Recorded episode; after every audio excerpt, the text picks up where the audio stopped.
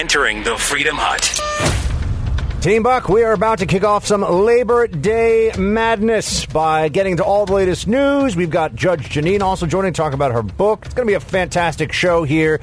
Get your weekend started the right way coming up in just a moment. Buck Sexton. Mission. Decoding the news and disseminating information with actionable intelligence. One small step. Make no mistake. America great. You're a great American. Again. This is the Buck Sexton Show. Former CIA analyst. former member of the NYPD. think I can speak for three hours without a phone call. Try doing that sometime. It is Buck Sexton. Now, Welcome to the Buck Sexton Show, everybody. The way to get this party started for the weekend to join me here to talk about all of the things, all the things that are going on. Uh, oh gosh, Hurricane Dorian bearing down on Florida right now. Thoughts and thoughts and prayers down to the folks in Florida. Hopefully, everyone's uh, to be to be okay. It looks like it's uh, uh, possible Category Four. Oh my. Well, you know, Florida's been through this before, so they, they know the drill. But anytime Mother Nature unleashes like this, things can be very, very precarious. So uh, hope everyone down there is going to be all right. If they tell you to evac, if you're hearing this, I know we've got a, a lot of we got a lot of stations, a lot of listeners in Florida. Please, please, uh, listen listen to the folks that know what they're doing, or at least make sure you're just make sure you're safe. All right, that's the most uh, important thing that I could ask for for any of you. So we have the day after the uh, the IG report, where we were finally able to find out that uh, James Comey is in fact very much the um, bureaucratic, loathsome, backstabbing, coup plotting person that we thought he was. And he will soon be someone that we don't hear about much more at all because all along we were told that uh, Comey did exactly what he did because he's such a good person. But really, it was that he was just useful to the uh, the left.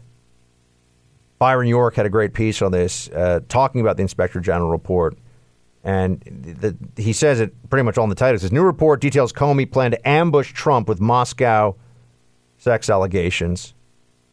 And this is how it goes. A just released Justice Department IG report provides new details on a January 2017 plan by then FBI Director James Comey, top Bureau officials, and the nation's intelligence chiefs to spring a scandalous allegation on President elect Trump, quickly record his reaction, use a prearranged secure video conference to discuss the information, and fit it all into the FBI's ongoing but unknown to Trump crossfire hurricane investigation. The allegation came from the Steele dossier, the collection of unverified tales about Trump and Russia compiled by former British spy Christopher Steele. The story was that in Moscow. Okay, we know about all that stuff. Uh, the new Inspector General's report shows that Comey and other top officials placed great credibility in the allegation, which even Steele himself reportedly had grave doubts about. Folks, they, this was, they didn't brief, this never made sense to me, okay? This never added up. They didn't brief Trump on the dossier because they wanted him to have a heads up. They didn't. There was no need to do that. No need for the intelligence. All, all of DC journalists had this thing. They didn't brief him as a heads up. They briefed him so it would become a news story.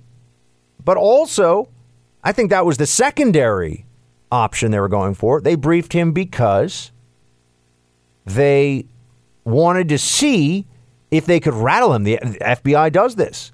You can read some of these books. People always ask me, Buck, you're in the CIA. Can you tell when someone's lying? And I say, can neither confirm nor deny. Especially if I'm like out with a bunch of friends talking to a lady, you know, hey, can you tell if I'm lying? Of course I can. Secretly, I can't. But still fun to tell people that. One of the things you'll learn, though, if you read these books about FBI, um, FBI interrogation or just interrogation in general, is you often have someone run through a story, run through a story, and then you will insert a detail in the story that only they could know in an effort to uh, see what they if they react to that detail strangely, well then you know they they knew something they weren't supposed to. And that's how you hone in. Right? There, there's these different tricks. There are different tactics. Comey presented this to Trump to to gauge his reaction, thinking this is according to Byron York here. Byron York is one of the best, most squared away reporters in D.C. Thinking that Comey might be able to see, oh my gosh, Trump, you know, he flinched on that, or, or there was a moment where he clearly was bothered by this. Therefore, it's true, and we need to be very concerned about this. Right? That's all. That's all real, folks. That's all there. And I, I do I do believe that a part of this whole cabal, the Comey, McCabe, Brennan, Clapper crew that was trying to take down Trump, I think that the further into it they got, the further they would have to go because once they had made these initial steps, once they you know, this is like uh, like Omar from The Wire says, "You come at the king, you best not miss." Right? Well, they they were coming at the king numerous times here by going after Trump, and once they had made these decisions to open the FISA on Carter Page, open Crossfire Hurricane on on George Papadopoulos, now they've got a president to take down, and if they can't take him down through these investigations, oh, what are they going to do? Exactly what Comey did kick the ball to a special counsel and hope the special counsel would succeed where Comey had failed. But his purpose was clear all along, and, and now more than ever, we can see that he had set an ambush for the President of the United States. He was trying to figure out just what his reaction was going to be when he was presented with these uh, these different crazy. I mean, these allegations are insane. The Russian showers stuff, and a, a lot of it has been disproven. I, I would have if I had like gone around to a CIA supervisor back in the day when I was working there, and I said, "Hey, somebody at like Yahoo News sent me this uh, dossier as a friend of mine." You know, I, I thought maybe you know we'd, we'd, take a look at it, and I, I think the president's a traitor because of what it says. I probably would have been frog marched out of there in handcuffs. I probably would have been told that you know this was not this was not the career path for me. And yet here we are. Um, this is where we finally see that James Comey is exactly what I've been saying all along the sanctimonious bureaucrat. In fact, Wall Street Journal had a good headline on him Jim Comey's higher virtue. The righteous former FBI director thinks the rules don't apply to him. That's, that's just true. This is a fact now. This is a fact. I like Kim Strassel's take on this, though. Sneaky, leaky James Comey. The inspector general takes apart the former FBI director's excuses for his actions. And this is how Kim lays into this because there's all these different all these different ways in which Comey now has been exposed, and they're not going to be able to plug all these holes in the story. So you see that this guy was he, the FBI went rogue, folks. This should this should be very frightening to all of us. That the FBI director went rogue against the president of the United States and suffered no consequences for it other than getting fired by that president. No criminal consequences. You know, the Democrats think that he's some kind of a hero. Here's what Kim Strassel writes. Of all the tall tales James Comey has told, none compare to the line he fed President Trump at their infamous January 2017 dinner. As recounted in the former Federal Bureau of Investigation director's memo about that meeting about that evening, quote, I said I don't do sneaky things, I don't leak, I don't do weasel moves.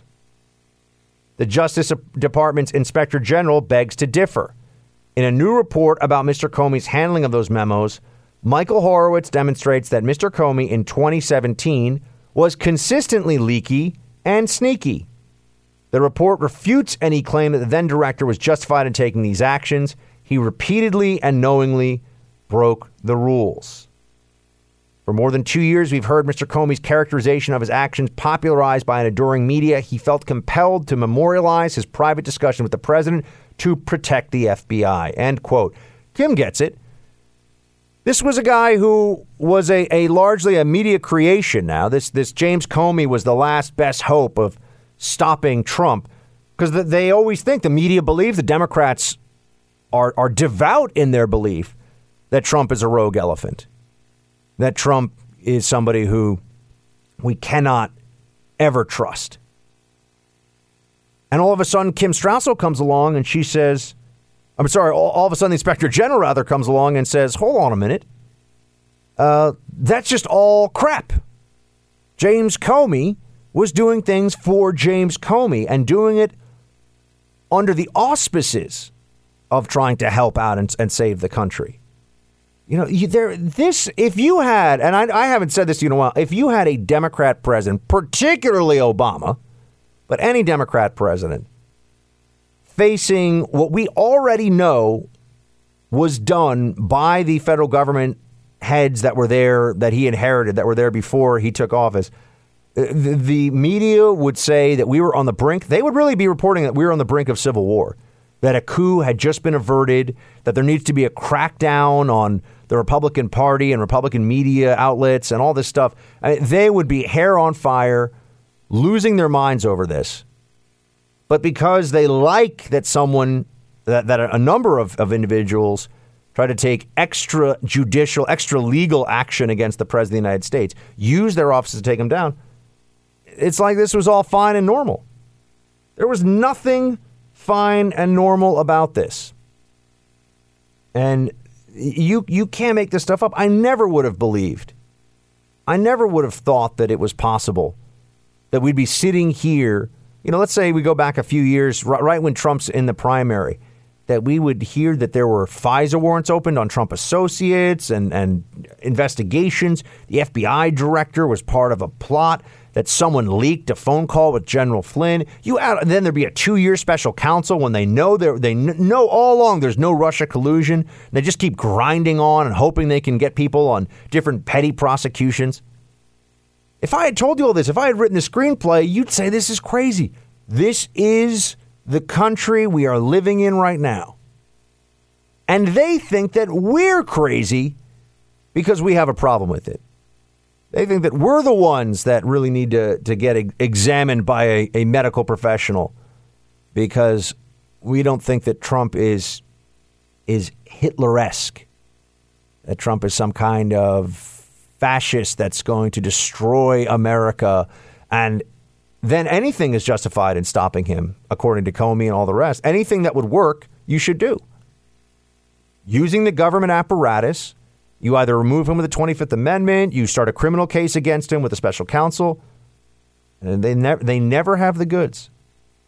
They tell us that Trump is, is such a buffoon, is such an imbecile, and yet they have laid trap after trap for him, and he hasn't fallen in. The only thing that he did that was a, that was a self inflicted wound on all this was going on Lester Holt's show on uh, ABC and saying, you know, that why he fired Comey. That was that was a bad move. But you know, nobody's perfect. Nobody's perfect.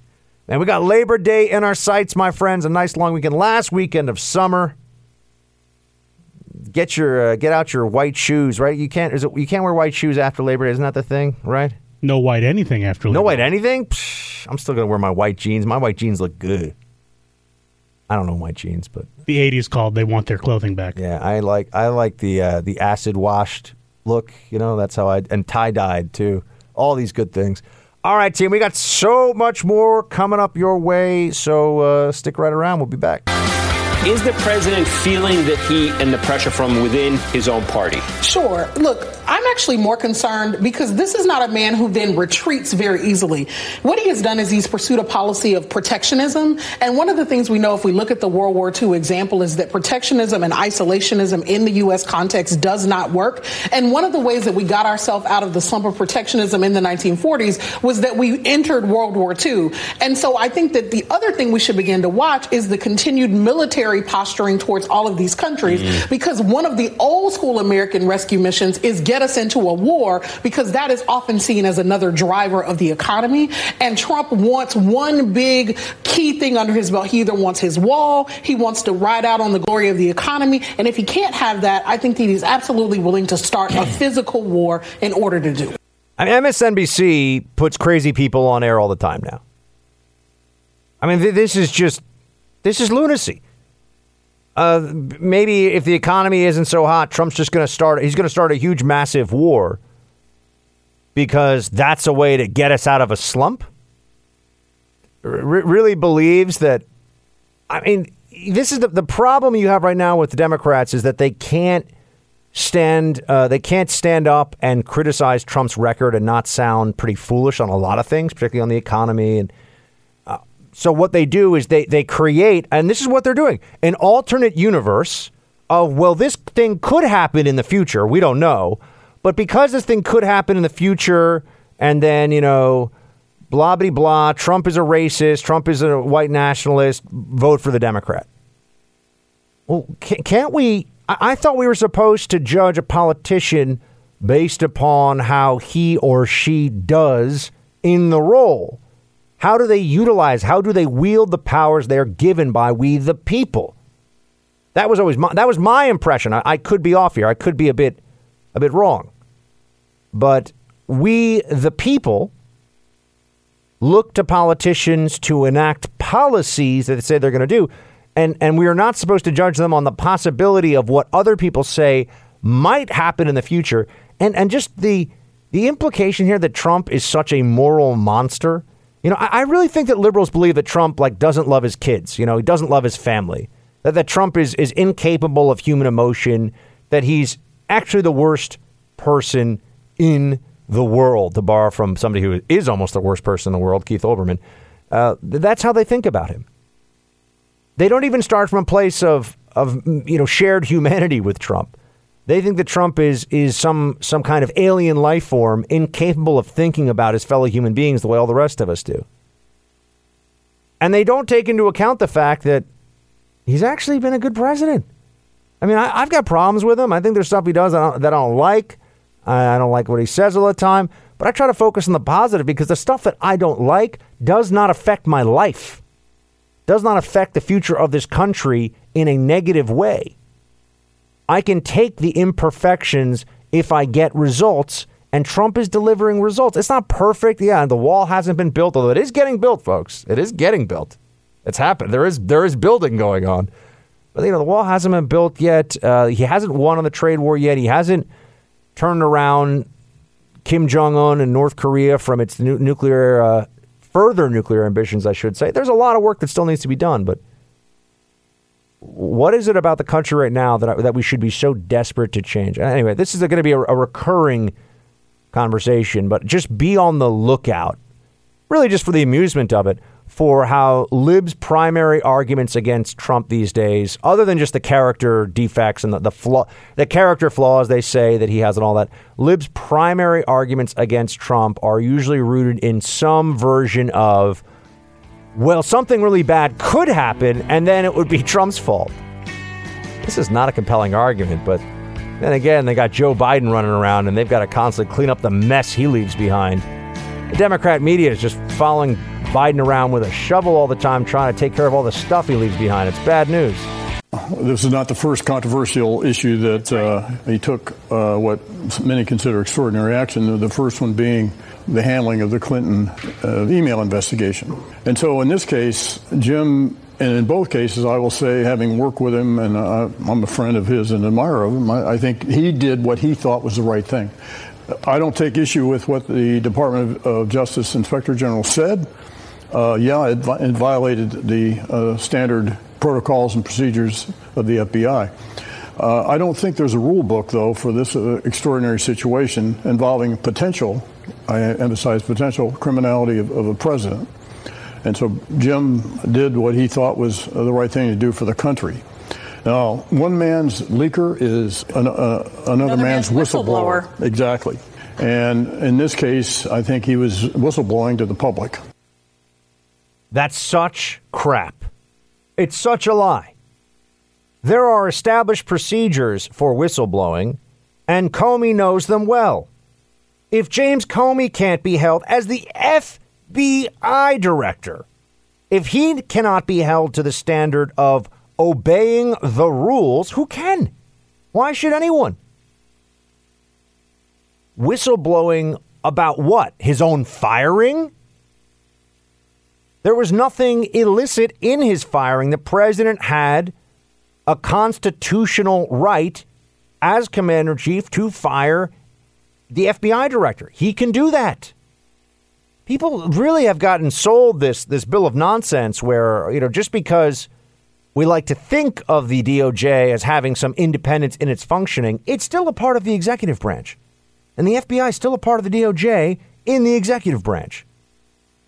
The buck stops. Well, as we know, the buck never stops, but the buck stops with the president. What was the whistleblowing?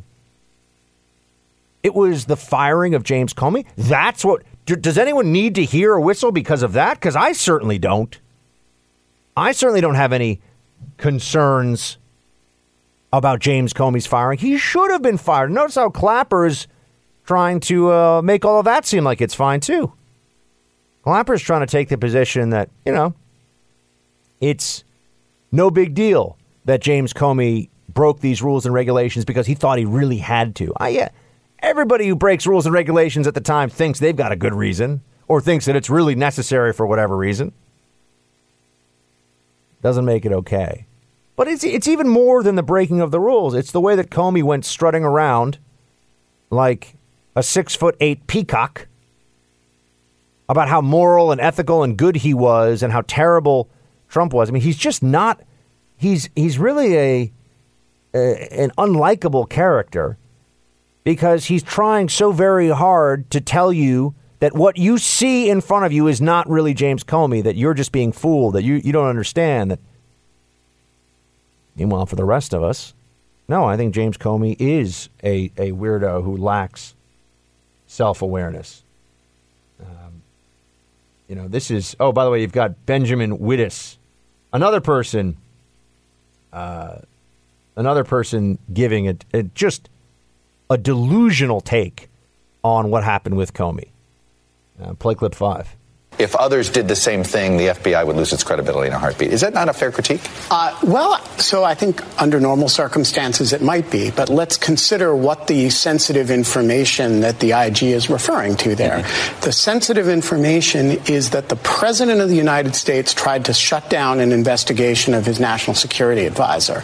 And that is the information that the IG is critiquing uh, Comey for making public. And so I think you have to ask the question once you've been fired, you are now at this point. You're not just the former director of the FBI. You're also a witness to you know really gross misconduct that may be criminal. So what are you? Is, he, is the IG really saying? And I think, by the way, that he is really mm-hmm. saying that if you are a law enforcement officer who's a witness to potentially criminal activity, yeah. you got to shut up.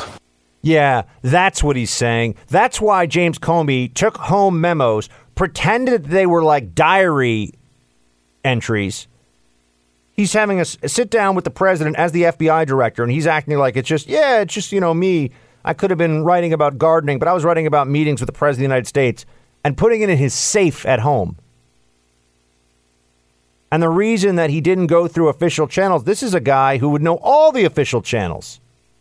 What he wouldn't have been protected? No, he wanted he wanted to settle a score. He wanted to take Trump down. This was part of the deep state coup. Let's just be clear about that. This was all a part of what was going on, which was these with all these institutionalists, people that have been working in government for 20 or 30 years. Trump comes along, they don't like him, they don't like his approach, they don't like that he tells the truth about how government is really lethargic, is really incompetent, should be a lot smaller, should be handled very differently at the federal level. This that's all just true. They don't like that though. They they they get uh, they take that a little bit personally. So what what ends up happening? They try to find ways to remove him. Now I do think that some I think that Brennan, for example, is crazy enough to believe that Trump really is a threat to the United States. I, I think Brennan is that much of a wacko, which really just speaks to how crazy he is right? I, I, it does speak to just what a what a completely nutso individual he is. But Comey, what you see is something different. With Comey, it was all about what was done to James Comey. That was the issue. That was the problem. The entire country had to marinate in the personal, professional, exquisite agony of James Comey because he was supposed to be FBI director for whatever it was, another six years or eight years or you name it. He was the one who was supposed to continue in that privileged position with all of his power and all the all the trappings of office. And remember, he's a prosecutor. He's not. I, I, just think that makes it makes so much more sense. You stop thinking about Comey as an FBI guy and start thinking about him as a sanctimonious, power mad lawyer, a solipsistic, power mad lawyer and prosecutor. And then it all of a sudden comes together. You go, oh, okay, I know who this guy is. I know who he is. I know what his deal is. So it's amazing to see people running around acting like this isn't yet another repudiation of a deep state hashtag resistance hero. That's what Comey was supposed to be. That's what we were told he was a deep state hero of the resistance. And it turns out that, you know, he, he was really just operating at a very petty, vindictive level with no real respect for the office of the presidency. Here, here's another thing Does anyone think that James Comey, had he not been fired, would have gone to the press about the Flynn matter? Does anyone think that James Comey would have leaked these memos had he not been fired? Well, of course not, right? Comey was willing to go along, folks. This is what I mean by an institutionalist. People who think that these very powerful government agencies are their own little fiefdoms, and as long as they get to run them, they'll work with whoever's, you know, elected by the people. But they better run their own shop. They better be calling the shots over at CIA and FBI and you name it. And the bureaucrats don't like when their toys are taken away and they get angry and then they want to get even. And that's exactly what happened with Comey.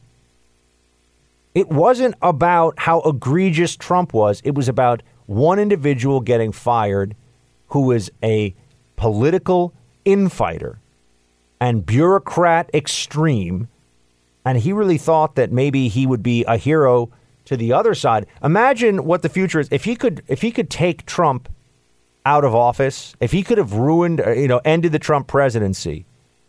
Think about what his prospects would be going forward. He'd be FBI director for a, a Democrat president for life, as far as they're concerned. The greatest thing he's ever done.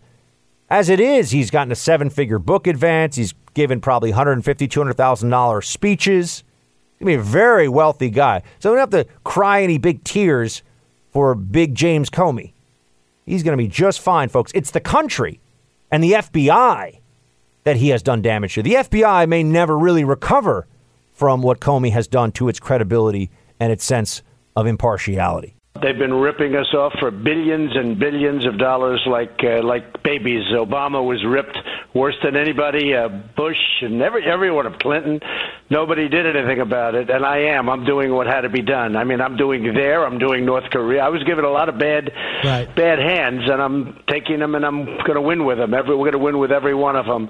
But we're dealing with China. They really want to make a deal, and the reason they want to make a deal is they've lost millions and millions of jobs. They're losing thousands of companies. They're leaving China. Their chain is being broken, and uh, we'll see what happens. But I will tell you, I think I think they want to make a deal. I sort of think they have to make a deal, and we'll see what happens.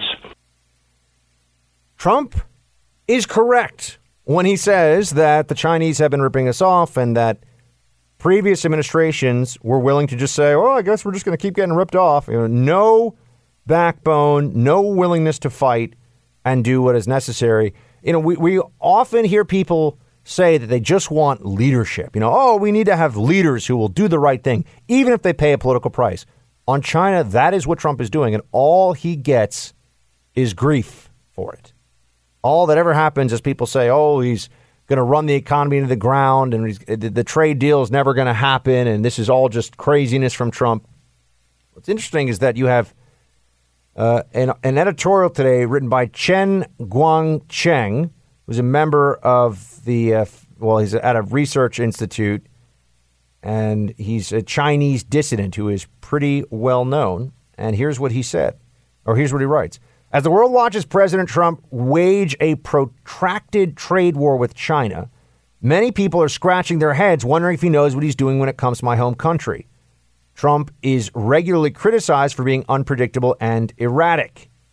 But as someone who has spent years with the knife edge of the Chinese Communist Party bearing down on my throat for human rights work, I know that the president is on to something. Tariffs and economic threats may be blunt tools, but they are the kind of aggressive tactics necessary to get the attention of the Chinese Communist Party, which only respects power and money. It's not just about winning, as the president sometimes puts it. It's not simply about trade. It's about justice and doing what's right for ordinary Chinese and American people. This is one of the most famous Chinese dissidents in the world, folks. All right. This is what he's this is what he is writing about President Trump. You don't you don't hear a lot of the experts on CNN talking about this, do you? Quote, presidents before Trump naively believed that China would abide by international standards of behavior, but that path proved mistaken, and Beijing ignored Western pressure on matters from human rights to widespread, uh, widespread theft of intellectual property. Trump's Trump, whatever his flaws, grasps this reality. I'm just wondering who does who does this top Chinese dissident sound a bit like here? Whatever his flaws, he gets the basic, foundational, fundamental reality of our relationship with China. I don't know. He kind of sounds like hopefully your favorite radio host. I mean, maybe I'm your number two or three, but I'm making my way up the ranks to number one. Just give me some time. Sounds a little bit like yours truly. And that's what matters so much here. This is what people often forget when they say, oh, Trump doesn't have the, the knowledge or the wisdom to do this job or whatever. Trump has a gut understanding of who the good guys are, who the bad guys are. You know, as I've been saying, he's got street smarts. And when you've got street smarts, you're less likely to have somebody come up and pick your pocket. And that's what the Chinese have been doing to America for a long time. And, you know, George W. Bush, hate to break it to everybody, he wasn't some expert on China. He wasn't walking around speaking Mandarin and talking about all the time he had spent reading, you know, trade prospectuses and stuff. No way. Obama, oh, please. We're talking about this. Uh, China, and we're going to do this other thing. Um, we're going to pump her. Uh, but, uh, you know, you know, Obama, a lot of just, uh, you know, that's sort of the, the up talking, uh, the, you know, the, well, we're going to do this thing, and we're doing another thing. And it's like, he didn't know anything about China either. He didn't know anything about China either. We're going to do this place, and we're going to keep letting China rip us off. And we're going to do this other thing. You sit here, you're like, okay, well, someone explain to me what we're supposed to do when we have presidents who are being held to the standard now if you're not an expert on China, you can't have any thoughts on China. None of them are experts on China. It's a huge country. It's very complicated. Just learning the language is life's work if you're not a native speaker. So, you know, I, I just think that he, the uh, anti Trump consensus on all things China related is completely absurd. It's completely absurd. Um, because, yeah, I mean, it's risky. There's downside. He might not work and everything else. But people are acting like he never should have done this in the first place. What's the what is their alternative? The plan B is suffer in silence. And Chen Guangcheng is like, that's a bad idea with the Chinese Communist Party because they will just keep on turning you upside down and wringing out your pockets. So there's other concerns as well, of course. I meant to get this yesterday. Daniel Hoffman, my my uh, former Intel brother here, he's talking about uh, some flashpoints that we need to keep an eye on, like the South China Sea. And the United States has has uh, has operated about six of these freedom of navigation operations, and it's designed just for that to ensure that China doesn't exercise dominance over the South China Sea. It's important for, for international commerce, for the region, and, and beyond. I would also add, though, that the, the timing is probably not coincidental. Amidst a trade war with China and China's espionage and theft of intellectual property, China's also trying to suppress the democratic movement in Hong Kong, and they have accused without any evidence those Hong Kong protesters of being supported by the United States. It probably suits China to try to conflate this exaggerated uh, unreal U.S. military threat with the real threat, which are our ideas uh, and principles enshrined in the Constitution and Bill of Rights, like liberty, freedom, and democracy, which are inspiring uh, those those protesters, those brave protesters in Hong Kong. just got to remind all of our all of us that uh, there's real national security concerns from China as well, not just from the, the theft of military and and uh, industrial trade secrets, but there's a Chinese strategy of building out into the South China Sea, of establishing uh, domains of not just influence but dominance. And that's how countries, when they start brushing up against each other, there's incidents, and this is how you have you have small wars, and small wars can lead to big wars. So I don't think we're we're about to go toe to toe with China anytime soon, but keep in mind that usually people don't sit around saying, "How do we start a huge, costly, and terrible war?" They tend to happen anyway. You know, sadly, it, it is something that is incredibly infuriating, but not surprising after the vile way in which Trump responded to to uh, to Hurricane Maria two years ago. It, it shouldn't surprise us. Look. The hurricane is now headed to Florida, which, as you mentioned, it has nine Trump properties. It also has 29 electoral votes versus Puerto Rico, where there are certainly 3 million American citizens, which I think this president forgets conveniently, but they are Hispanic, they speak Spanish, and clearly zero electoral votes. And so I think that there is not a coincidence in terms of the difference in which this president has treated the American citizens living in Puerto Rico since two years ago uh, with with Hurricane Maria, and then now when he blamed the island for being in the path of the hurricane in the first place, versus how he is treating Florida and showing compassion and showing sympathy, which is exactly how he should act. But he should act that way towards all American citizens, including ones that live uh, in Puerto Rico and, frankly, in other territories. And he has been unable to do that. CNN narrative creation and action. There you go. Okay, well, maybe Trump is doing everything he can to try to help Florida prepare for what looks like could be a pretty nasty hurricane. But the real problem is that he wasn't that he wasn't that uh, nice and, and receptive and all this other stuff about the, the hurricane that hit Puerto Rico. I mean, you know, tr- we we've given and Trump says this: give tens of billions of dollars to Puerto Rico. It's an island. It's hard to get stuff there, and it has in, it has the internal infrastructure in many places of a developing country. It does not have the roads and electrical grid and uh, structures with the same survivability as you have in Florida. Okay, so I, I wish we could stop pretending like th- this is the whole the whole narrative is that Puerto Rico is Trump's Katrina. That's what they're always trying to get to. And I spoke to the, I think he now resigned, but I spoke to the governor of Puerto Rico about this. He said the federal government's given us a ton of money. The problem is we can't even spend it fast enough because we can't get the stuff to places where it needs to go because we don't have the internal, they didn't have the internal infrastructure. Roads had been washed away, power lines were down, generators were out. So we can talk all day about, but this is, there was never going to be enough money for Puerto Rico with Trump as president, right? That's always going to be the story. It doesn't matter. Trump could say, I'll give you $11 trillion. And you would still have libs saying, well, it's he's not spending it fast enough because he doesn't love Puerto Rico enough. He's not showing them enough, uh, not giving them enough attention. Look, uh, my you know thoughts and prayers go to the people of Florida, of the Caribbean right now. I don't know if Puerto Rico's in. I don't think it's in the uh, Mark, is Puerto Rico in the path of this one? It's not, right? They were originally, but they dodged the brunt of oh, it. Oh, they did. Okay, yeah.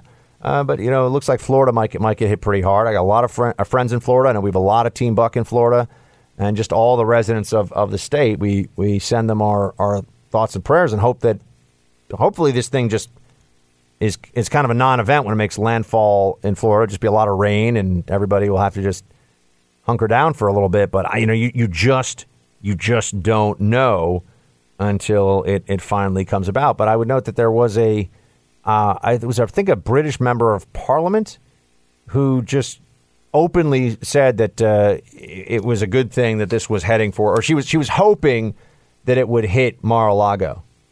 Uh, she was hoping that it would be a an opportunity um, for damage to be done to a president to presidential property. So it's it's very frustrating. Uh, it's very frustrating when you see this and when you hear people are just saying insane things. Here, I'm trying to find. Here you go. David Leavitt, who's a blue check journo, uh, one of the blue check journo mafia online here, he wrote Trump, climate change is a hoax. Earth, here's a category four hurricane with 130 mile per hour winds aimed at Mar-a-Lago with my compliments. Okay, let's let's take a look at this for a second, shall we? Is anyone so stupid that they think that every hurricane is caused by climate change? Because we've had hurricanes long before there was such a thing as climate change based on carbon emissions from human activity. So, how do you know this hurricane comes from climate change? How could anyone say with a straight face, yeah, that's what the. Just, but, but idiocy. Idiocy. They, they view this as an opportunity to push this uh, agenda, this, this climate change nonsense. And the stuff they say is just, it's, it's indefensible. It's absurd. Completely and utterly absurd. But this is what we're up against. I keep saying it. By the way, one, one quick note. Um, I don't know how many of you even remember this, but a long time ago when I was doing the show in New York, so pre DC, I said, you watch.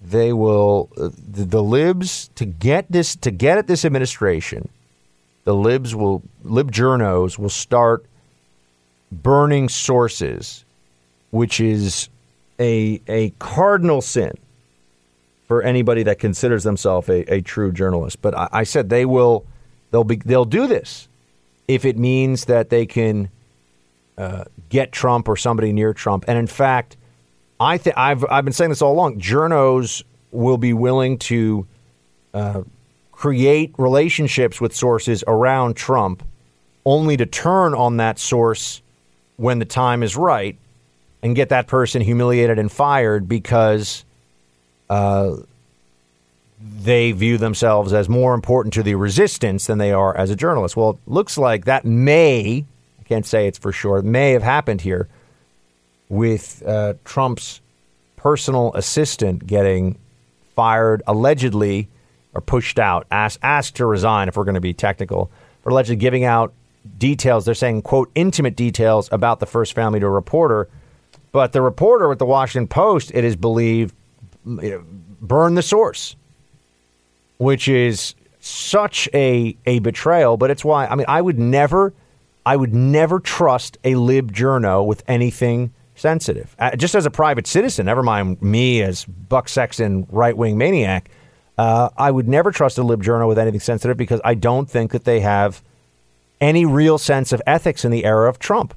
I really do believe that they think that they're journalistic imperative is to do whatever they can to damage Trump. And if that means that they abandon some very important, uh, some very important aspects of being a journalist, they're willing to do it.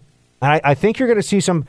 So this was a, a, more minor one, but I think you will see because um, this was apparently off the record conversation, and this Washington Post reporter decided to write it anyway. Well, if somebody says we're talking off the record, the, the, the whole game in D.C. is that you're supposed to respect that. But it looks like in this case, the guy said, no, I'm, I'm just going to do it. Uh, it does, doesn't matter that uh, somebody might suffer the consequences for speaking, for, for trusting. This is what happens. You trust a lib, your job may be forfeit. You trust a lib with information, and I, I don't know what the information was. And because I did find it surprising. This this uh, young woman who was the uh, the president's close personal assistant, she was considered a very trusted member of the president's inner circle. So I don't know if she had been if she was really a, a leaker for quite some time, but for her to be somebody that that got got caught up in this just goes to show you, man, you never know. And there are more, brother. There are more people around the president who clearly are willing to speak to reporters if it will really embarrass Trump or you know I, I anyway I just can't imagine speaking to a Washington Post reporter about this president and thinking that you can trust that reporter. You can't trust any of them. I don't trust any. We're really losing our moral high ground. I say this in committee hearings. I say this at every single speech. It doesn't make any sense for us to be committing these kind of human rights violations, to have these policies in the way that we interact with migrants and asylum seekers, if we want to continue to be the kind of country that condemns countries in Africa or Asia or Latin American countries for its treatment of refugees and asylum, asylum seekers. So we should do what any other country does by dealing with this situation in a serious way. So we have to bring in the United Nations High Commissioner on Refugees. UN High Commissioner on Refugees at our southern border. That's what Ilhan Omar wants. You know, I, I started in this business working for my, my friend and, and former mentor, uh, Glenn Beck. And, uh, you know, he used to talk about Agenda 21 and the United Nations uh, globalist program and the internationalist left and how they wanted one world government. And these were all con- consistent themes that Glenn would discuss. It's a real thing, folks. There really are people who believe that we should cede not just some parts of our legal sovereignty, we should cede national, physical, territorial sovereignty to United Nations whim. The same United Nations that is constantly uh, dumping on Israel more than any other country. I mean, what else do you have to know? I've been to Israel. I've been to a lot of other places too. Israel's a nice country with nice people. There are other countries that the people are nice, but the country's not so nice. And the UN spends so much of its time and energy and, and diplomatic muscle, such as it is, just defaming Israel at every, at every chance. That same United Nations is going to be telling us what we do with refugees at our border? Keep in mind, friends, we are, we are the prime funder of the United Nations. And there are a lot of countries all over the world that say, sorry, we're not taking in any refugees. We take in and make a million new Americans every year. Every year, a million people become either permanent residents or citizens. That is massive. It's bigger than any other country. No one else does what we do. No one else takes in as many people from the rest of the world as we do. And yet, we're told that we are xenophobes. She says things like we are losing the moral high ground. And yeah, Ilhan Omar does not appreciate this country. All she does is trash America. It's old. It's annoying. I'm sick of it. People that are standing up all the time, oh, Ilhan Omar is such a it's such a, a great thing for America and for Congress. Why? What is the Ilhan Omar idea that would make this a better country? Just, I, I think we would have to spend all of our time apologizing for racism, apologizing for not being multicultural enough, not being diverse enough, socialist enough. I don't want to spend all of America's time thinking about these things. We have problems to face. We have challenges to overcome. We don't need the whining brigade to always be telling us that Americans are not kind enough, not uh, charitable enough. This is what we hear, though. This is what Ilhan Omar says. It's this is not a one-off. This is continuous. The left derives a particular pride in just putting America down. This is it, it's a constant theme, and bringing in the United Nations. She's talking about human rights violations. Uh, what are the, what are the human rights violations exactly? Are we not allowed to detain people who enter the country illegally?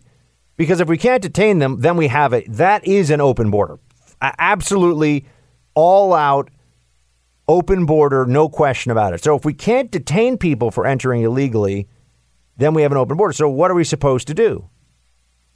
Right? If I tell you that, yes, you own property, yes, your front lawn is yours, but anybody who wants to can walk across it, can camp out on it. They're not hurting you. They're not doing anything bad. They're just going to be there for a few days. And if you call the police and say, I've got people trespassing, and the police said, yeah, but they're not, you know, they really need to be in your lawn right now. They're in a tough spot. then you don't have property rights anymore. Well, there's a similar there's a similar reality at work here with the US government. If we can't establish who comes and who goes and what is control on US land, then guess what? We don't really have a country anymore. And nobody Nobody ever grapples in this whole Biden, Ilhan Omar, Castro, all these Democrats grapples with the big change between now and pre 1960s levels of both legal and illegal immigration. We didn't have some big welfare state, which wasn't only, it's, it's a particular magnet now, that's for sure, but also it's not sustainable. We're not going to be able to sustain the entitlement programs we have, especially when you start adding on to the rolls of illegal aliens who are going to be getting Medicare and Medicaid. They haven't been paying into that. People always say, oh, they, they, they pay taxes. Uh, unlikely. They pay some taxes, but they don't file for federal income taxes. And generally speaking, if they did, they'd get money back from the government because they don't make enough money to, to even pay. But we're told they're net contributors. Well, they may be contributing in certain ways right now to the economy, but keep in mind that over the long run, there are going to be expectations of health care, housing, food, all kinds of things that will be paid for by the taxpayer. You cannot have, Milton Friedman said it, you cannot have open borders and a welfare state, but that is where we are headed right now. And Ilhan Omar goes so far as to say that we should put the United Nations in charge. United Nations is a bunch of international buffoons who can't stop or do much of anything. They sit on the sidelines and watch terrible things happen all over the world. I mean, the UN Security Council alone has a record of just embarrassing failure in preventing stuff from getting really bad uh, in countries all over the world. I mean, the UN UN uh, UN uh, High Commissioner on on refugees. You know, I I went to the refugee camps at Zatari in Syria to see Syrian, and those are real refugees, by the way. They were fleeing because they were all about to get murdered, and they knew it. So they weren't refugees who were showing up saying, "Yeah, I think that uh, I'm meeting my cousin across the border, and there there might be a good job for me in this town where I could do some some day laboring or something." That's not. These are people saying my neighbors were all executed by the you know Shabiha by the mili- uh, militias uh, of Bashar al-Assad, and so if we didn't leave, we were going to get executed. I spoke to those people. I was in those refugee camps. They were living in tents in the desert in 110 degree heat. And they were they were thankful for their lives. They were not sitting there demanding that the Jordanian government, which had provided safe harbor for them, give them you know uh, jobs and and uh, housing and you know food and all this stuff on a permanent basis and no one's wagging a finger at Jordan saying oh you guys are you guys are bad you know you, you, you didn't do enough it's outrageous. It really is. Just no gratitude. One of the big problems that America, that America has in the world is the world isn't grateful enough for us. It's just true. The rest of the world isn't grateful enough uh, for America and the United Nations in particular should just walk around saying, Thank you, America, for making it possible for there to be a UN. This is his standard go to. This is what he knows is absolute red meat to his base. It's what gets them riled up and keeps them distracted from the fact that uh, you know, more and more economists are telling us that we may be headed into a recession. Putting Donald Trump in the Oval Office is may well wreck the American economy. Uh, you know, these trade wars that he's engaging in with China are costing people jobs in Iowa and other places. So, yeah, I mean, this is his old standby. That's right. Trump is going to wreck the economy, Julian Castro uh, says here, but we're supposed to ignore what the economy actually is. Uh, you're gonna. This is gonna keep on going, right? Because it's the only deflection. It's the only technique they have. Try to fearmonger around how one day Trump is going to wake up and be ter- and be a terrible steward of the American economy. One, look, it is also true, and I tell you the truth here on the show that the uh, reality of presidents in the economy is that they get more credit for a good economy than, than they deserve, and they get more blame for a bad economy than they deserve. That's that's a, a cliche or a maxim or whatever you want to call it, and it's a it's accurate though. You know, cliches are often cliches for a reason. This is like, I'm also trying to get everybody to stop saying a slippery slope is a logical fallacy. No, slopes are in fact slippery. this is, people just go, slippery slope is a bad argument. Uh uh Whoever, this, this is a thing that people need to stop saying. This is not true. A slope does in fact have a, does in fact have a likely outcome and, and is creating a momentum and, and putting pressure, downward pressure on things. It's not, oh, it's just on a slope, but it's not going anywhere. People say this stuff all the time. Um, but yes, I mean, I, I really do think that Julian Castro will be out soon. I hope he'll be out soon, but he's not on a policy level that beyond the Democrat mainstream these days. I'm not sure you could say he's really that much crazier than many of the rest of the candidates out there. I mean, he's he's certainly boring when he talks about why uh, Trump is Trump is so crude. I mean, this is a president that, in so many different ways, uh, not only has been mean spirited and, uh, you know, unnecessarily crude and nasty and, you know, embarrassment, but also has been very incompetent. How, Castro? Give us a how. In what way? This reminds me of the lies. This reminds me of all the. Th- there are all these charges you know, oh, of calling him a racist, saying that he lies. And then I say, well, based on what? Oh, he's a Russian stooge. Based on what? But it doesn't matter. See, this is propaganda is supposed to work for the left in this way that people think that they merely have to say the thing and then the thing is basically true. It doesn't really matter anymore whether there's accuracy underneath it or not the mere repetition of the slogan, the mere repetition of the talking point becomes proof of its veracity, which is why the mainstream media narrative creation machine is still so powerful and something that we need to fight back against. Because if we allow them, they'll just manage to say, you know, it's just like advertising.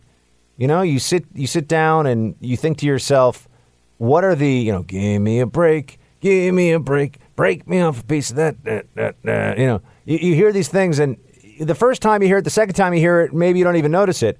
But then all of a sudden, a month or two will pass. You've heard it enough times, and you're humming it to yourself, and you're in the store, and you're like, maybe I want a Kit Kat bar, right? That's that's the power of advertising, and the power of propaganda in a political sense is that it, look, it even happens to me sometimes, where I'll say to you uh, you know, I'll say, yeah, you know, this guy's undocumented. I go, nope, nope, nope.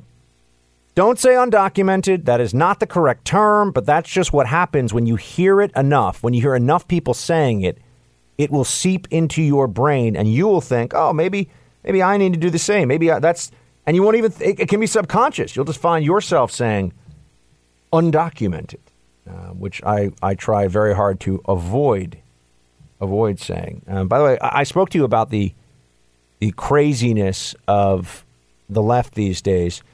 You know, Joe Biden, I, I stand behind my initial analysis, and I think I'm going to look very prescient when all is said and done here. It's not going to be Biden. It's just not realistic that it could be Biden in the end based on who Joe Biden is. I don't care what the polls are.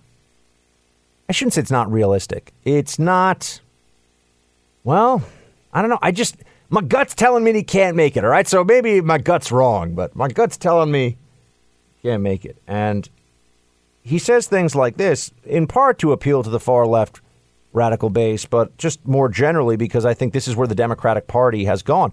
I'm not sure anymore that what Joe Biden's about to say here, I don't think you could claim that it is a radical position. I think this is now the Democrat position, which is why Joe Biden will say it. Like, what would you do to improve and help the immigrants reunite with their families? Close them down.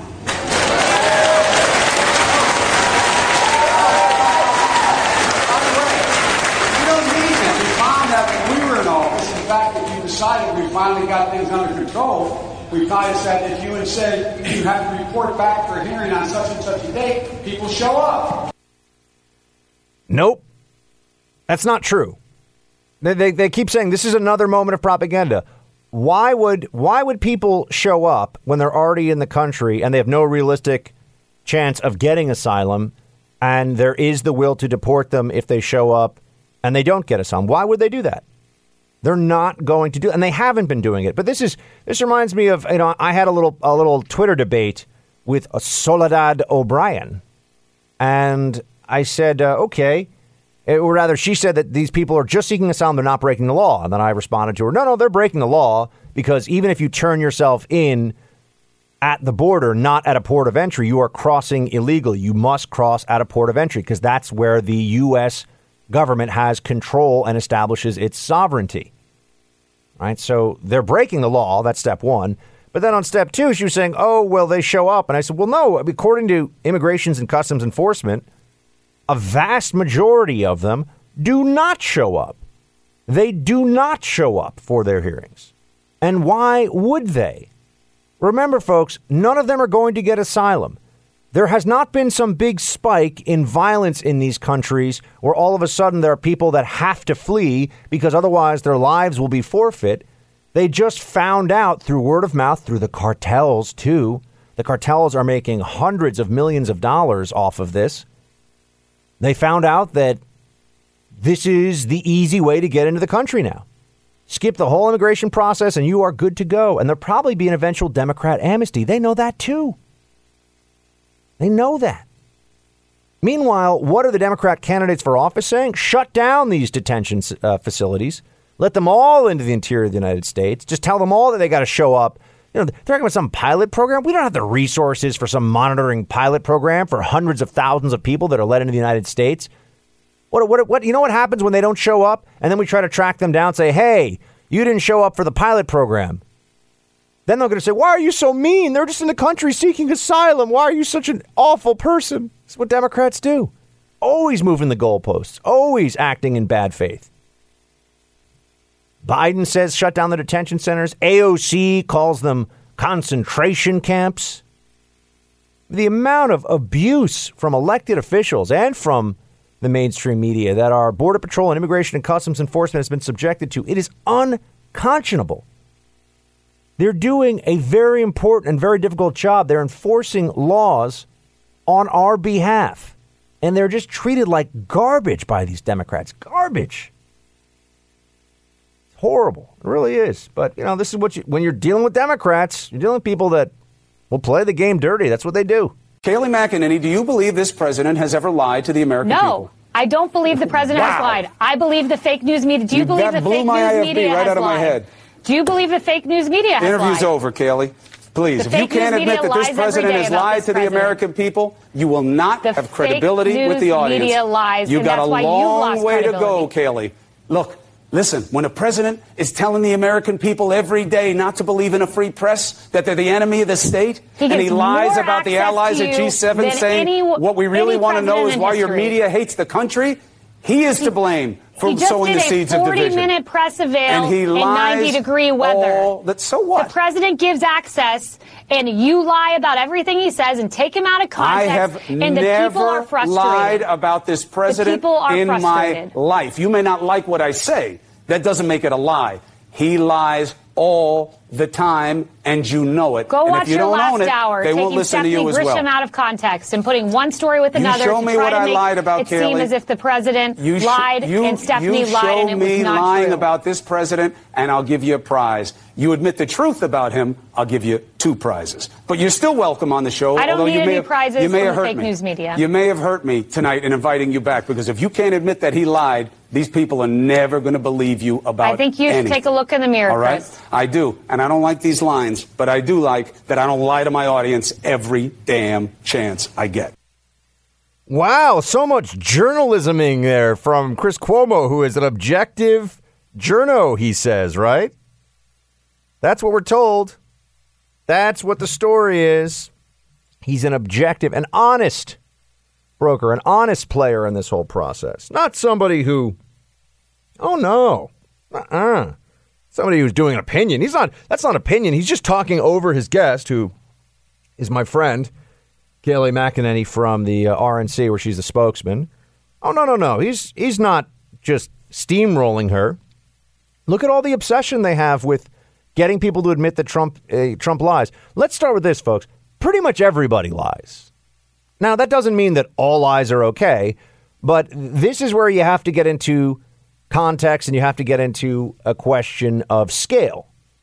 Right. So does he lie about what is the really I always ask, what is the really important lie that President Trump has told? A lie along the lines of if you like your health care plan, you can keep your health care plan, which was essential to selling the signature legislative action of all eight years of Obama. Where's the lie that's like that?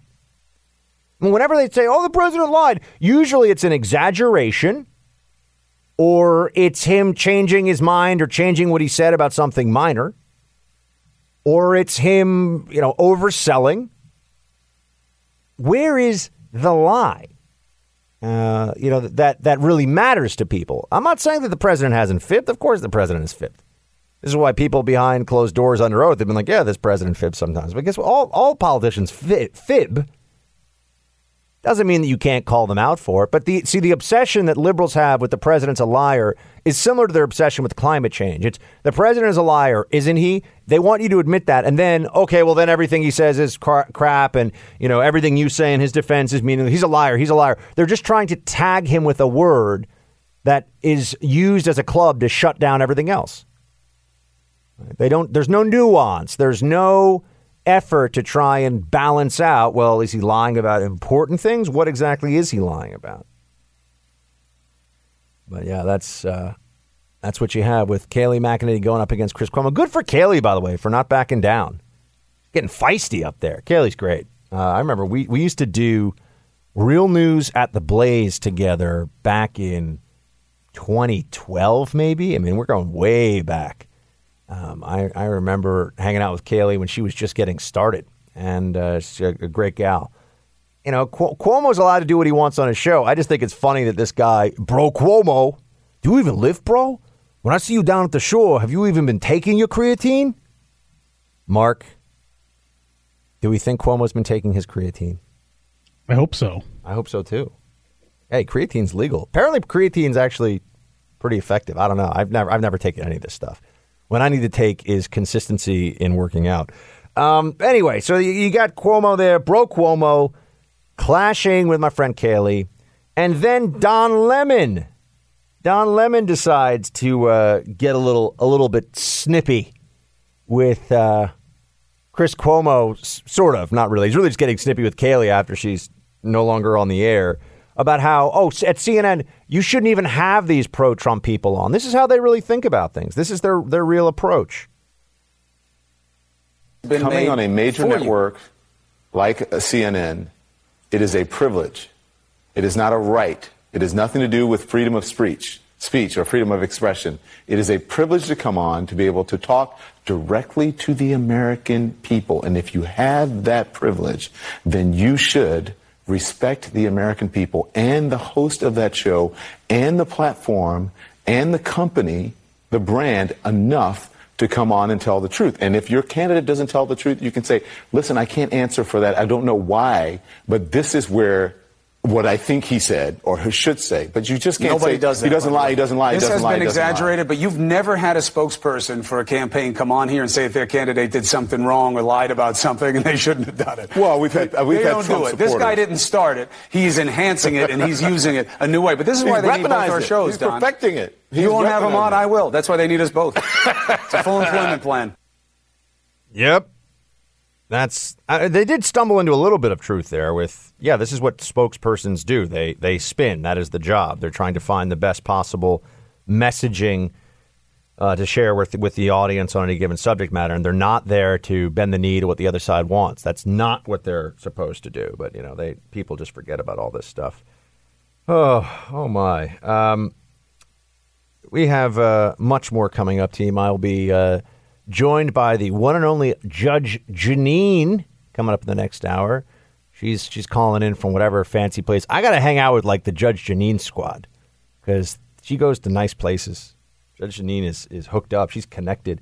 Uh, but yeah, so she's going to call and talk about her new book, which is out right now. We're also going to discuss. Oh, that's right, how the left loves to use children as policy human shields, right? They put them forward and oh, if you if you disagree with this talking point, why are you being so mean to the children?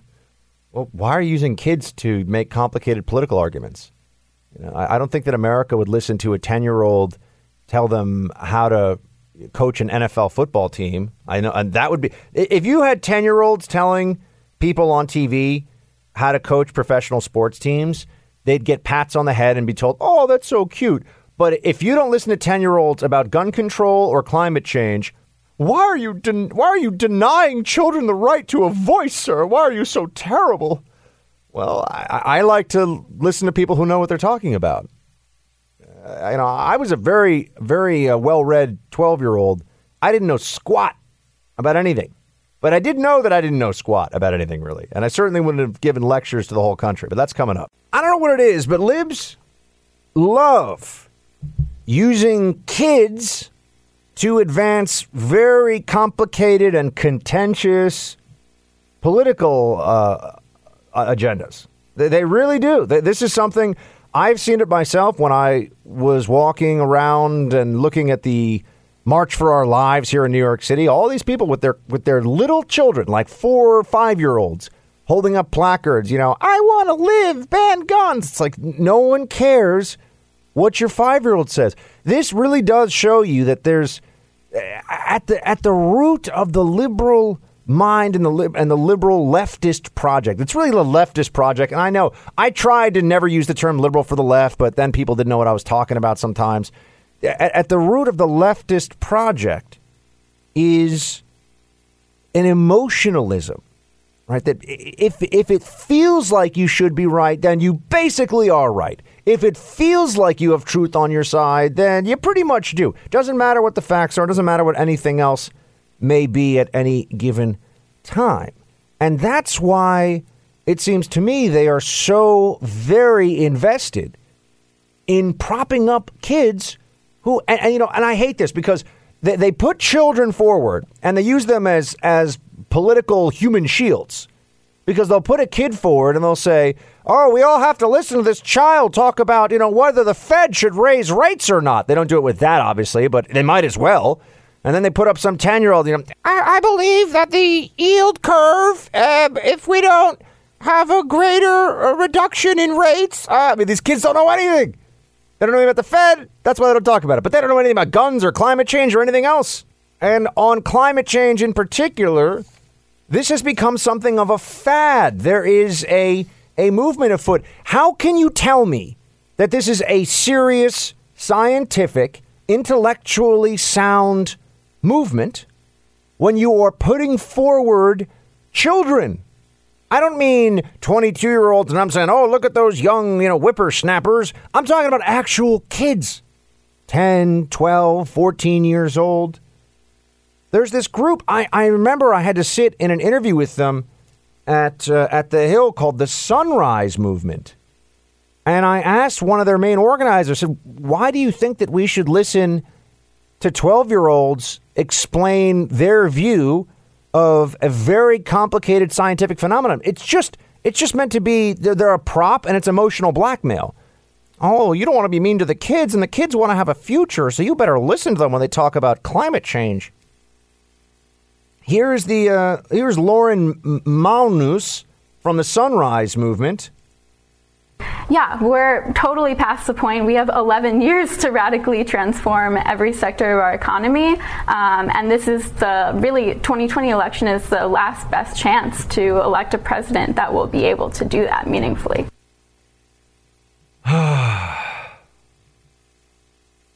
That's right. It's all going to be over, folks. Totally past the point. We have 11 years to radically transform every sector of our economy. That is what I'm I'm not making it up. That is what she's saying. Radically transform every sector of our economy.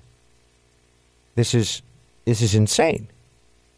How who's going to be in charge of this? Think about the failures, the repeated, the constant failures of government central planning of an economy. Why does that happen? Let's do a quick review, folks, as we're heading into essentially, you know, socialist Labor Day weekend here. Yeah, that's right. I said it.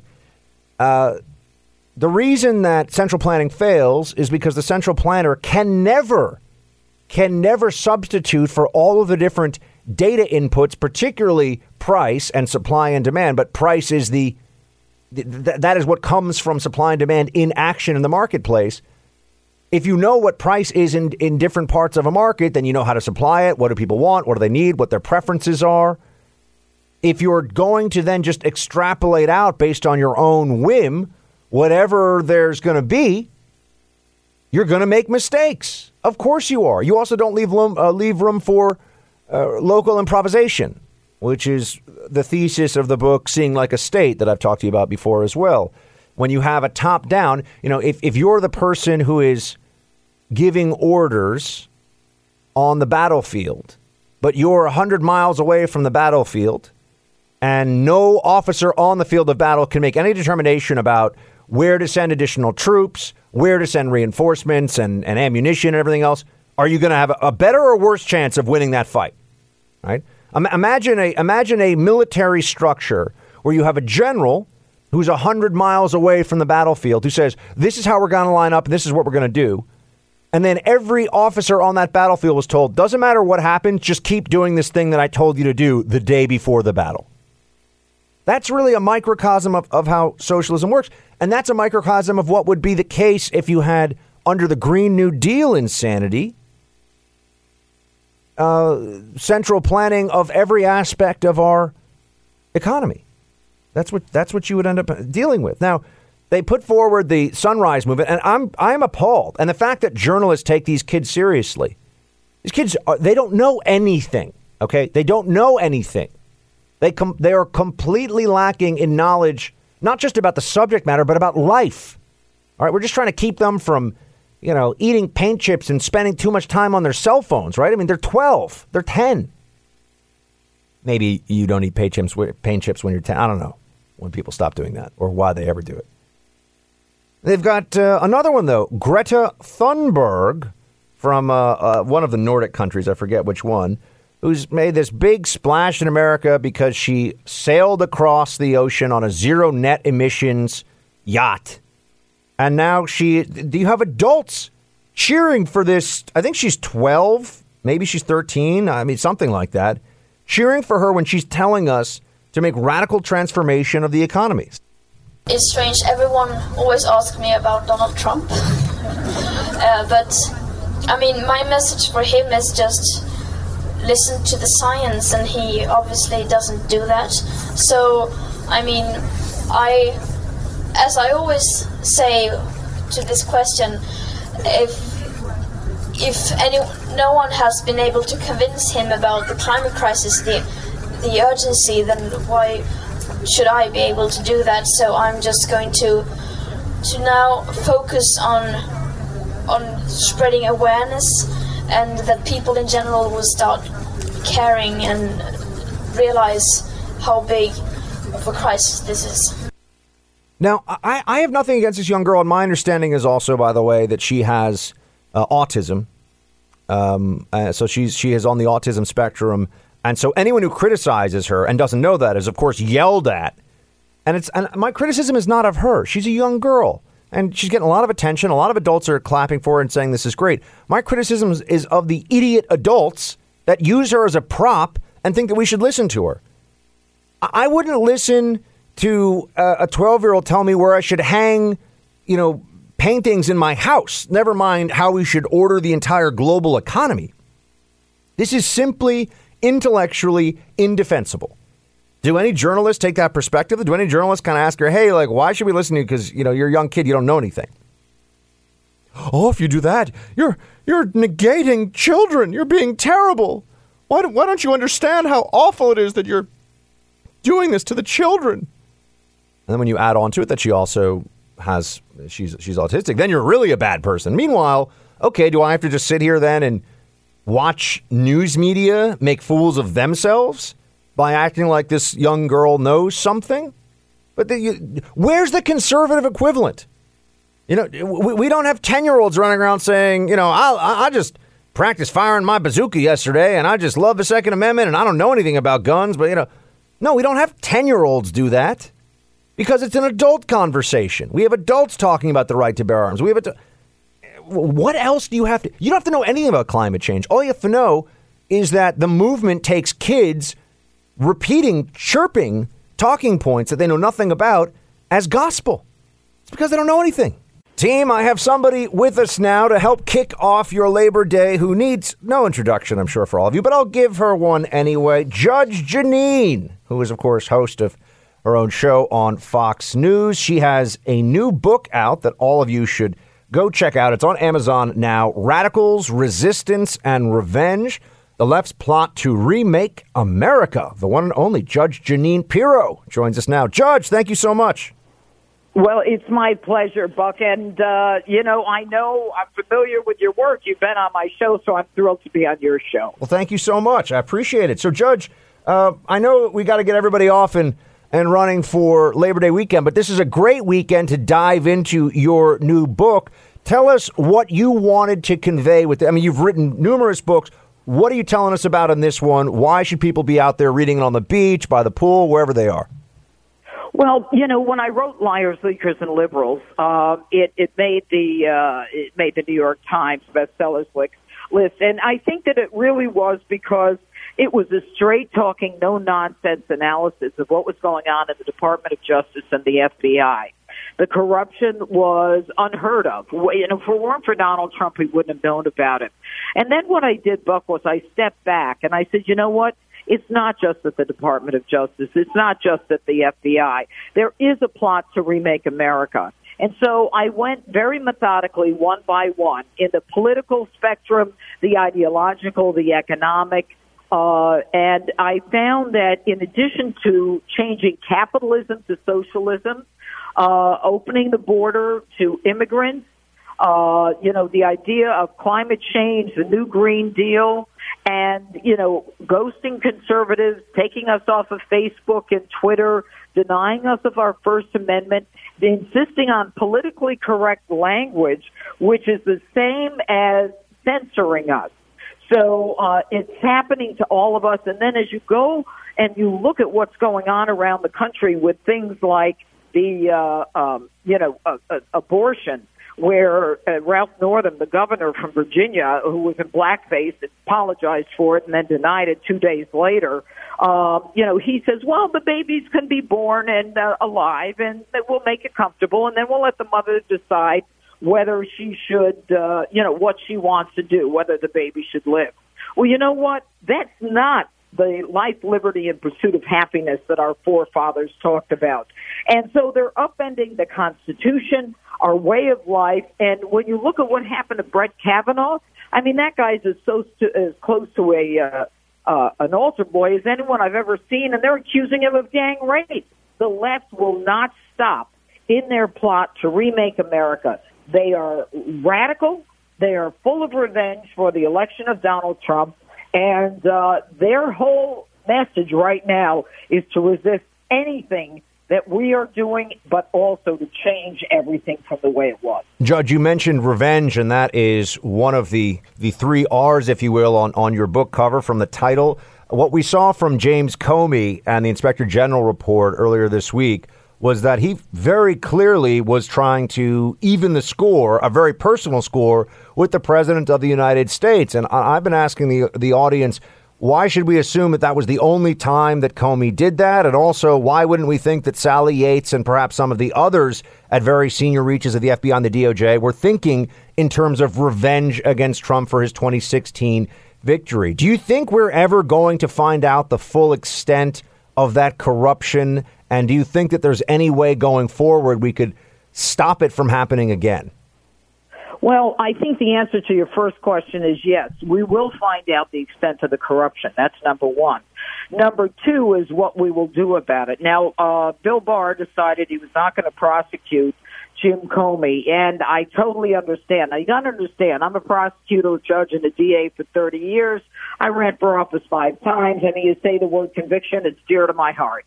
Um, but I understand why he didn't. You cannot go forward with the first case against the uh, the head of the FBI with a liberal jury in the District of Columbia and lose that case because they don't think it's a significant enough uh, violation that they want to go forward and convict James Comey. I think it was a smart move.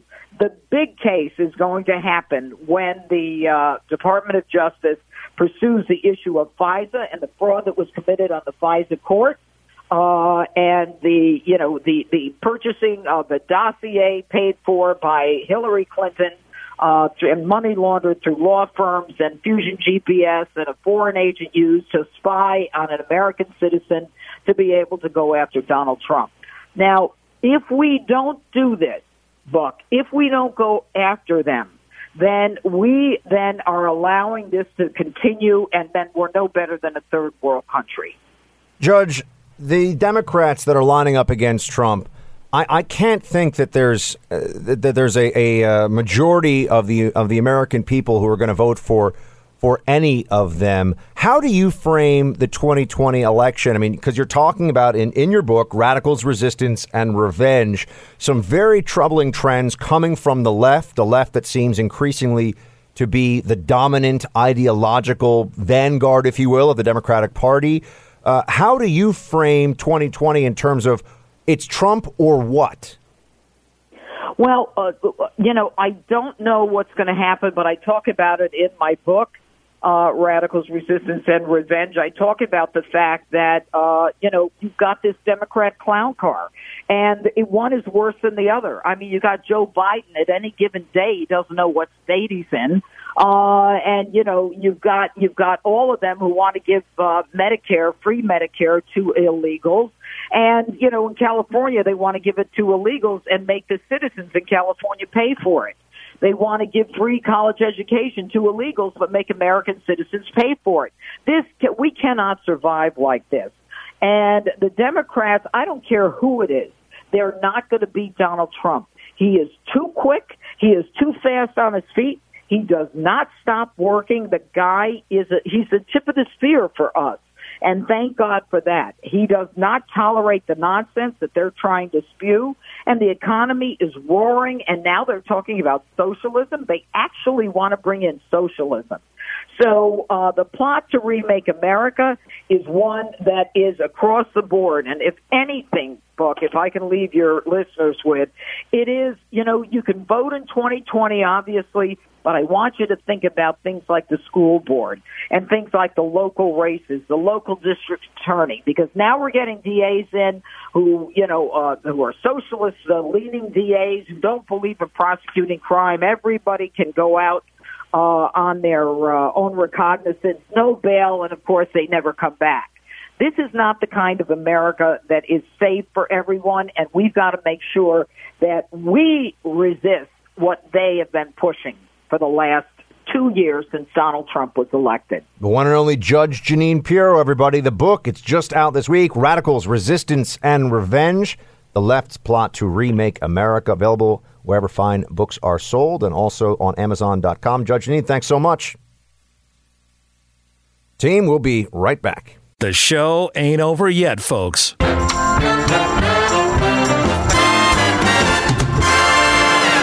It's time for roll call. Yes, indeed, the roll call, everybody. Facebook.com slash Buck Sexton. That's how we do roll call. That's how we roll into the call. Bam! Uh, kicking you off right for your Labor Day weekend because that is how we do. That's how we get down. Caroline, sweet Caroline. Ba, ba, ba. I'm way too sober for that. Mark, which song comes on last in the bar? Living on a Prayer or Sweet Caroline? Which is the like the lights are about to come on, but you all get to sing one more time? Don't stop believing. I think you're right. I think I think I think choice C was the correct one there. Journey's Don't Stop Believing is a timeless classic. All right, Caroline, who is also sweet, writes, Hey Buck, you asked the team who we'd like for you to invite on the show. I would love to hear discussion between you and Ben Shapiro on a couple of topics. First off, the advisability of Trump using executive power to declare a state of emergency on the border crisis to achieve construction of the wall. I get the sense you are in favor of such a move. Such a move. Shapiro is against the idea. Secondly, the pullout of Syria. You are for it, and he is against. I respect both of you and listen to each show regularly. I'd love to hear a head-to-head discussion on these topics. Thank you. Uh, Caroline, I think that sounds like a great idea to me. Um, I asked Ben once uh, over Twitter if he wanted to talk about Syria. He didn't respond, so he's a busy guy. He's got a lot of stuff going on. Um, I'll reach out again and see if he wants to have a chat at some point. Um, but good recommendations, to be sure. Marina. Hey, Marina, Rena. All right, I'm real, I'm sorry. It's a holiday weekend. I've got most of my stuff moved into my apartment. I'm trying to get down and get uh, get after it. OSS here. That's for those who don't know, original Saturday Squad, because this show started as a little a little internet show on Saturdays for three hours, twelve to three, and I would show up and I would have been just researching and thinking and prepping all week to do that three hour show, and it was wild, man. We had some great shows. We had some really good stuff. I think Biden has such a lead because much of America doesn't pay close attention until after the primary. I think the Dems will help Biden waltz to the finish, but choose who his VP will be, knowing they will have uh, either Biden step down or force him to step down for medical reasons, placing his VP squarely into the top seat. His VP should be our biggest concern. Um, Marina, I don't know. I think you might have been watching a little too much of that show Scandal where everyone just has like a big glass of red wine and all the ladies of America are like, oh my gosh, the president's so handsome and it's just getting crazy today on Scandal. That's right, ladies. I know you. I know. I know how you watch the Scandal. Giant glass of red wine in your hand. The uh, I think her name's Olivia Pope. Not that I've watched it. Not that I have watched it. Settle down. I mean, I've seen it for purely cultural uh, cultural critique purposes. That's my story, and I'm sticking to it. Karen, right? Oh wait, sorry, did I skip uh, Marina? You you asked. Sorry, I did. Uh, Marina asked about whether the VP is the bigger concern, and to that I say, um, well, no, because no one votes for the VP; they vote for the top of the ticket, and there's no way that Biden. Well, I mean, I you know you here here's how. Okay, I, I, I retract that, Marina. Here's how the VP on a Biden ticket could become the bigger concern long term. Uh, what if Biden runs and promises to be a one termer? I, I, actually don't think that that's a crazy idea. I, I, wouldn't be all that surprised if that happened. Um, I, I think it's very possible that Biden could decide to be a one termer because that would deal with a, a, lot of his a lot of his weaknesses are around the fact that he's old and he's old uh, and he's slow and people also just say he's dumb. I don't know how totally fair that is one way or the other, but he certainly is not the he is not the sharpest individual. That's that's definitely fair. Uh, no, he's pretty dumb actually. Let's let's if we're gonna call it like it is. But the vice president becomes a much bigger issue if Biden says he's going to be a one termer because then you would assume the VP will become the candidate for a, a second uh, Democrat administration. But we'll see. Now we're just getting down into the weeds, making it up as we go along, all that stuff. Uh, Karen writes, How do you live in NYC without noise canceling headphones? Karen, I have noise canceling headphones. I have multiple white noise machines. I have a white noise app on my phone. Uh, you know, when in doubt, just blast some Beethoven because at least then the noise is filling your soul and your mind. You know, that's that's what I always say.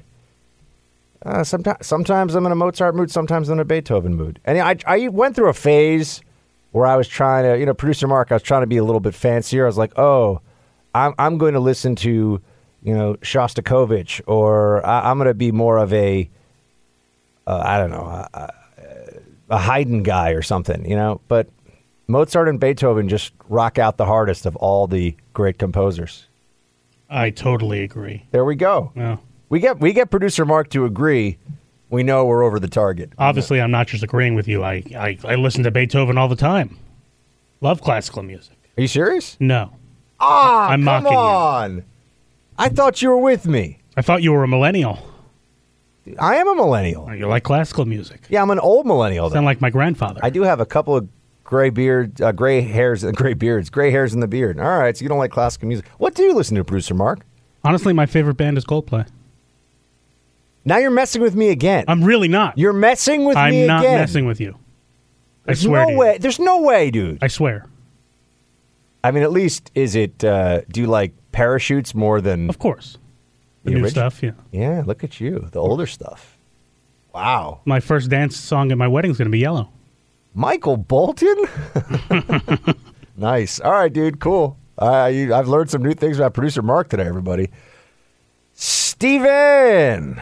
Let's see what Steven's got for us here. Steven writes Hey, Buck, regarding the comparison of glaciers to ice in a glass, the difficulty is that a good number of the glaciers are on land. Not that I subscribe to any of the eco nuttiness, but I hate to see poor arguments being made. That, Steven, that's what I thought, but I, I didn't really know. I'm not a glacier expert, although a lot of people that seem to think they're glacier experts are not, in fact, experts in it. Uh, but yeah, that would make sense. So you'd have more water moving into the water from the landmass where it's above sea level. But I, I also look, I'm going to be worried about it when the Obamas sell their beachfront mansion because of climate change. Uh, that's when I'm concerned. Or when anybody sells their beachfront mansion because of climate change. You notice how no one ever does. No one ever does. Michelle writes, Dear Buck, uh, here we go. I am half Italian and half French, which makes me an expert in this matter. I sense you made a mistake last week while talking about the French. You went on to describe your favorite Frenchman as having one of those uh, big shiny mustaches with a hat and a striped shirt, and I suppose some uh, kind of scarf around his neck. I think you're mixing it up. For some reason, I believe you're recalling a gondolier on the watery ways of Venice. If I am wrong, I will mail you a gluten free all butter pie of your choice. Uh, I'll, it'll be messy since it's rocky getting travel there. Uh, Shields, let's see which one of us is right. Um, Michelle, P.S. You are right. Well, okay. I remember some cartoon with Frenchmen dressed just like that. The hat is a beret, drunk, holding a bottle of wine, beating some other Frenchman dressed up exactly the same. Okay, you win. PPS, are you ever wrong? Michelle, no, I am not ever wrong. I do make mistakes, but I'm never wrong. I could go with that one. Here we go. Uh, Roy, right? I'll donate to your favorite charity. I'm leaving the East Coast after a year and a half of work in three days. I just listened to you to say you have left the swamp and moved back to New York City. I'm looking for a day of your time to show me the city. Let me know how much you're worth and if you're available. Shields high. Keep me safe and warm. Roy is very kind, and I'm sure we'd have a great time. But my man, I am drowning in all kinds of. I spent so much of my day today being a, an acoustic detective, trying to find where the uh, motor screech of the HVAC system on a nearby roof to my building. And we went to the we went to a building. I, I thought we nailed it. It was the wrong building. They turned off the HVAC uh, system on the roof and no change in the noise. So now there's another building I got to go to, but we got to get permission to get to that roof. And it's just a constant, it's a constant struggle, man. The struggle is real to have some peace and quiet in your, you know, GD apartment. So I'm working on it. Uh, but thank you, Roy, for the invitation. I wish you all the best. Kirk. Buck, I almost crashed driving home. I facepalmed so hard because the glaciers don't make sea levels rise when they melt, guy. Glaciers are not floating in the ocean like ice cubes in a glass. They are rivers of ice on land. Glaciers and icebergs are not the same thing. Somebody missed third grade science class. Well, you know, yeah, I think you're right. I mean, I'm not sure that someone missed third grade science class, but I think your correction is is correct. So yeah, there's that. That was why yesterday. I don't know. I was kind of, I was all caught up in my my Comey rage, rage against the Comey. That's that could have been a '90s band. It was a, an, an alt rock ripoff of Rage Against the Machine, except everybody's six foot eight, wears ill fitting suits, and wants to constantly lecture you. Would you listen, producer Mark? I think I'd pass. All right, fair enough. Got to hit a quick pause here for more roll call coming your way. It's the way to kick off the weekend in just a moment. All right, here we go. We got uh, Tino who writes Hey, bud, just a reminder to tell all those lovely vegans out there Hitler was a vegan, and suffered from very bad stomach problems from the lack of meat for the latter part of his life. Not sure if that's something they want to aspire to. Just a note, Shields, hi. Oh, um, I do. I think Hitler was a vegetarian. I don't know if Hitler was a vegan. Vegan is a vegans are like the hardcore. They're like the Antifa of vegetarians. They're the hardcore.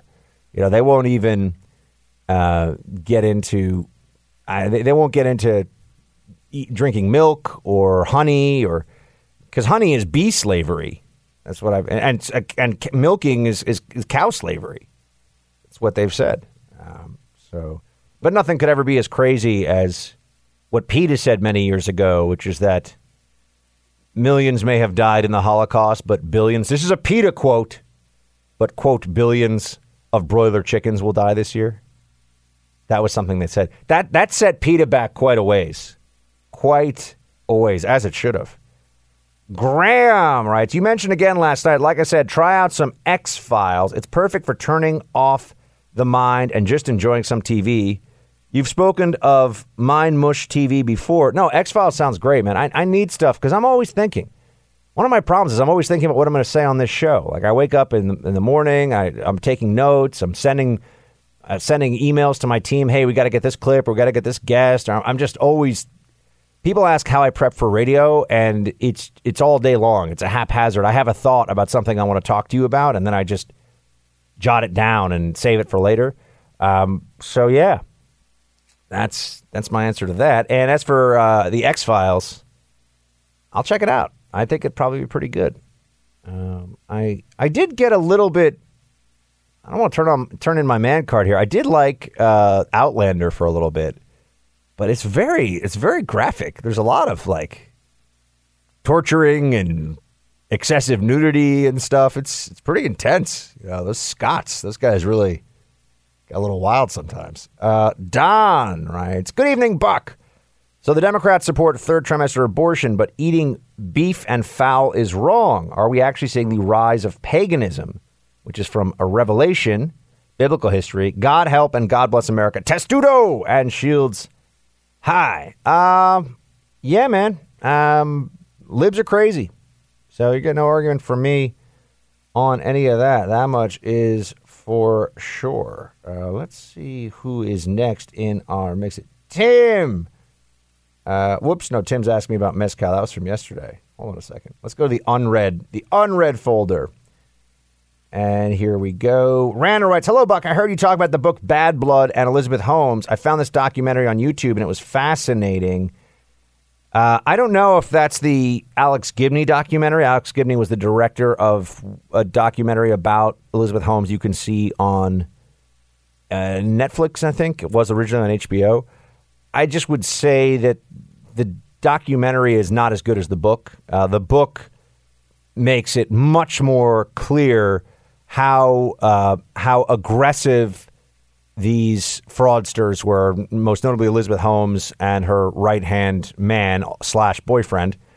Uh, how aggressive they were. Sunny was his name, uh, and how clearly just they were just lying the whole time, and they fooled former Secretary of State Shultz. They fooled uh, General Mattis. I mean, they fooled a lot of people into not just investing, but vouching for personally vouching for Elizabeth Holmes' character. And if you ever hear her in an interview, she does this very low voice. And if you look at her when she's talking, her eyes don't blink. And she's talking about changing medicine for the whole world. And you're like, you're a 24 year old girl. No 24 year old girl sounds like that. You do when you're changing medicine for the whole world. I, I don't know how anybody was. I mean, so many smart people were completely fooled by this, but it's amazing. It's amazing. I I see this person. I thought I, I, wouldn't trust her. I wouldn't trust her with my house keys. Like I, I don't know. I just it's crazy, crazy.